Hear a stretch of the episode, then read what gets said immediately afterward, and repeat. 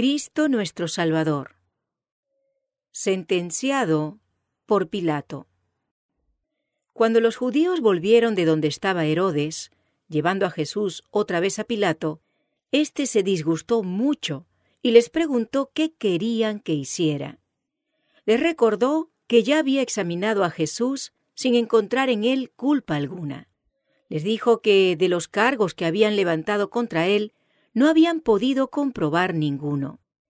Como se vio ya, le habían llevado ante Herodes, y éste, que era judío como ellos mismos, tampoco había encontrado en él cosa alguna que mereciese la muerte.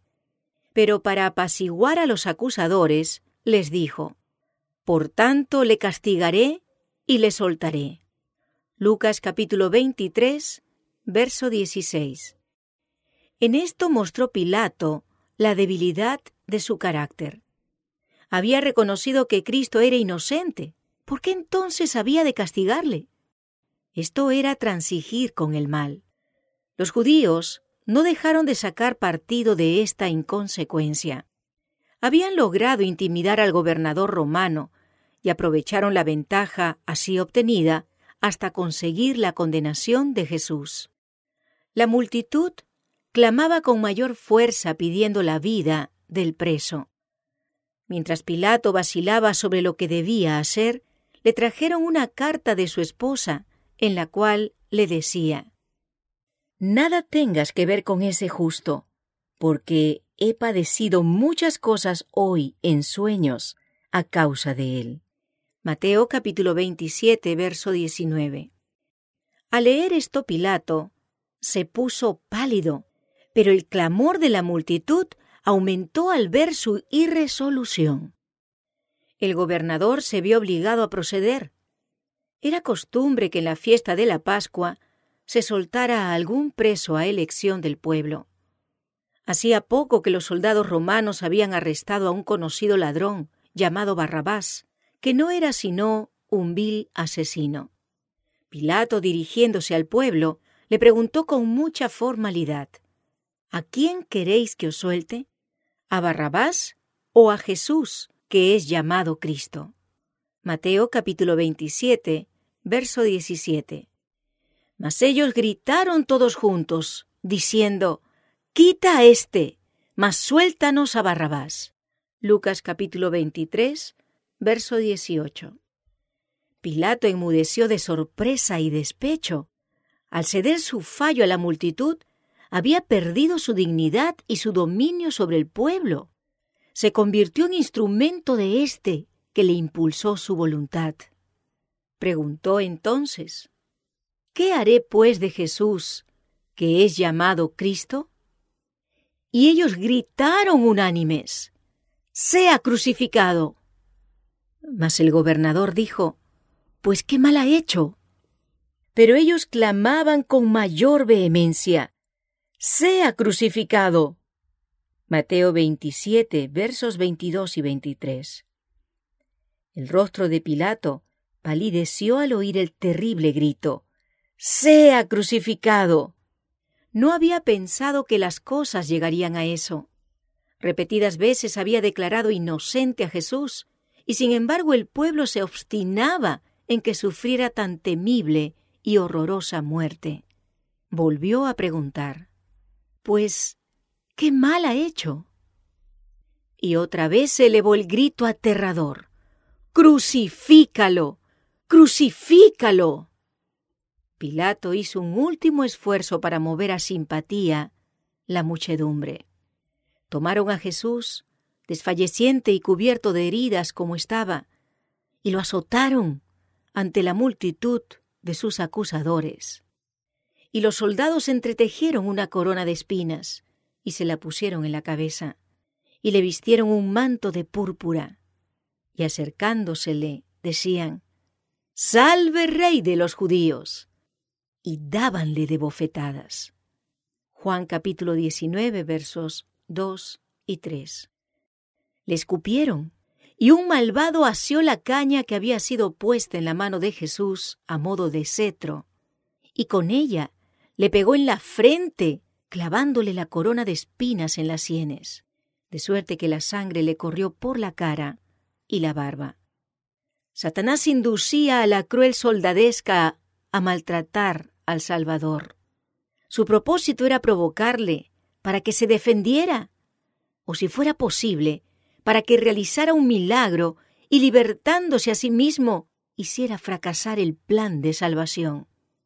Si tan solo hubiera habido una mancha en su vida humana, una falta de paciencia para soportar la terrible prueba, el Cordero de Dios habría resultado un sacrificio imperfecto y la redención del hombre un fracaso. Pero el que habría podido mandar las huestes del cielo y en un momento llamar en su ayuda legiones de ángeles, de los cuales uno solo habría bastado para dominar inmediatamente a aquella turba cruel. El que hubiera podido aterrar a sus verdugos con el despliegue de su majestad divina, se sometió con regia serenidad a los insultos y afrentas más viles. Con sus actos, los que torturaron a Cristo se degradaron y se hicieron semejantes a Satanás. Pero la mansedumbre y la paciencia de Jesús le exaltaron sobre la humanidad y demostraron su filiación divina. La paciencia maravillosa del Salvador conmovió profundamente a Pilato. Mandó traer a Barrabás al tribunal y presentóle al lado del Hijo de Dios. Señalando a Jesús con la mano y en tono solemne y suplicante, dijo, He aquí al hombre, le saco a vosotros, para que sepáis que yo no hallo en él crimen alguno. Juan capítulo 19, versos 5 y 4. Allí estaba el Hijo de Dios, llevando el manto ignominioso y la corona de espinas desnudo hasta la cintura. Su espalda revelaba las largas y sangrientas huellas del látigo cruel. Su rostro estaba manchado de sangre y ostentaba las huellas del dolor y de la extenuación. Pero jamás se presentó bajo más hermoso aspecto. Cada rasgo de su semblante expresaba mansedumbre y resignación y la más tierna piedad para con sus crueles enemigos.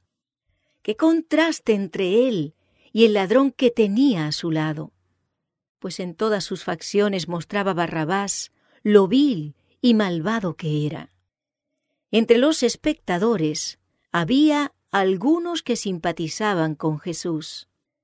Aún los sacerdotes y los jefes de los judíos estaban convencidos de que era lo que aseveraba ser, pero no querían confesarlo. Habían excitado al populacho hasta la locura, y todos juntos levantaron el grito Crucifícale. Crucifícale. Al fin, no pudiendo más con la injustificada y vengativa crueldad de la turba, Pilato, lleno de despecho, les dijo Tomadle vosotros y crucificadle, porque yo no hallo en él crimen alguno. Juan capítulo 19, verso 6. Pilato se esforzaba por libertar al Salvador, pero los judíos clamaron, Si tú sueltas a éste, no eres amigo de César. Todo aquel que se hace rey habla contra César. Juan capítulo 19, verso 12. Con esto tocaron a Pilato en su punto débil. Ya era sospechoso para el gobierno de Roma y comprendía que un rumor de esta naturaleza consumaría su ruina. Viendo pues Pilato que nada adelantaba, sino antes que se iba haciendo un tumulto, tomó agua y lavóse las manos en presencia del pueblo, diciendo, Inocente soy de la sangre de este justo. Veréislo vosotros. Mateo capítulo 27, verso 24. En vano trató Pilato de disculparse del crimen de haber condenado a Jesús. Si hubiese obrado con prontitud y firmeza desde un principio, sosteniendo sus justas convicciones, su voluntad no habría sido subyugada por el populacho, y éste no se habría atrevido a dictarle lo que debía hacer. Su vacilación e indecisión acarrearon su ruina.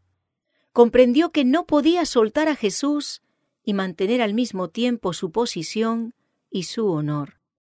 Prefirió sacrificar una vida inocente en lugar de perder su poder terrenal.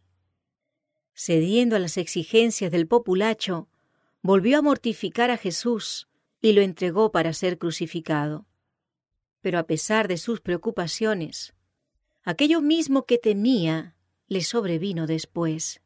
Perdió el honor y el favor público, fue derrocado de su alto puesto y presa del remordimiento y herido en su orgullo, puso fin a sus días poco después de la crucifixión del Salvador.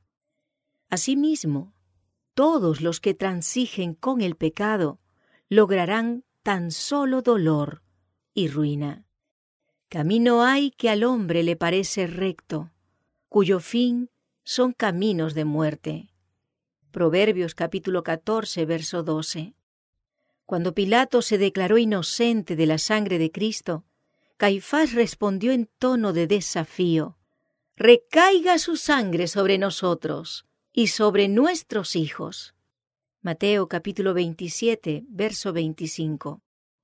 Estas aterradoras palabras fueron repetidas por los sacerdotes y por el pueblo. Fue una terrible sentencia la que pronunciaron sobre sí mismos y una no menos terrible herencia la que transmitieron a su posteridad. Se cumplió al pie de la letra en las horrorosas escenas que acompañaron a la destrucción de Jerusalén que aconteció unos cuarenta años más tarde. Cumplióse también literalmente en la condición de los descendientes de aquel mismo pueblo, que desde entonces ha vivido despreciado, esparcido y oprimido, y volveráse a cumplir en el gran día de la retribución. Qué distinta será entonces la escena. Este mismo Jesús vendrá en llamas de fuego, tomando venganza en los que no conocen a Dios. Hechos capítulo 1, verso 11. Segunda de Tesalonicenses capítulo 1, verso 8. Entonces ellos clamarán a las peñas y a los montes, Caed sobre nosotros y encubridnos de la vista de aquel que está sentado sobre el trono y de la ira del Cordero, porque ha venido ya el día grande de su ira. Apocalipsis capítulo 6, versos 16 y 17.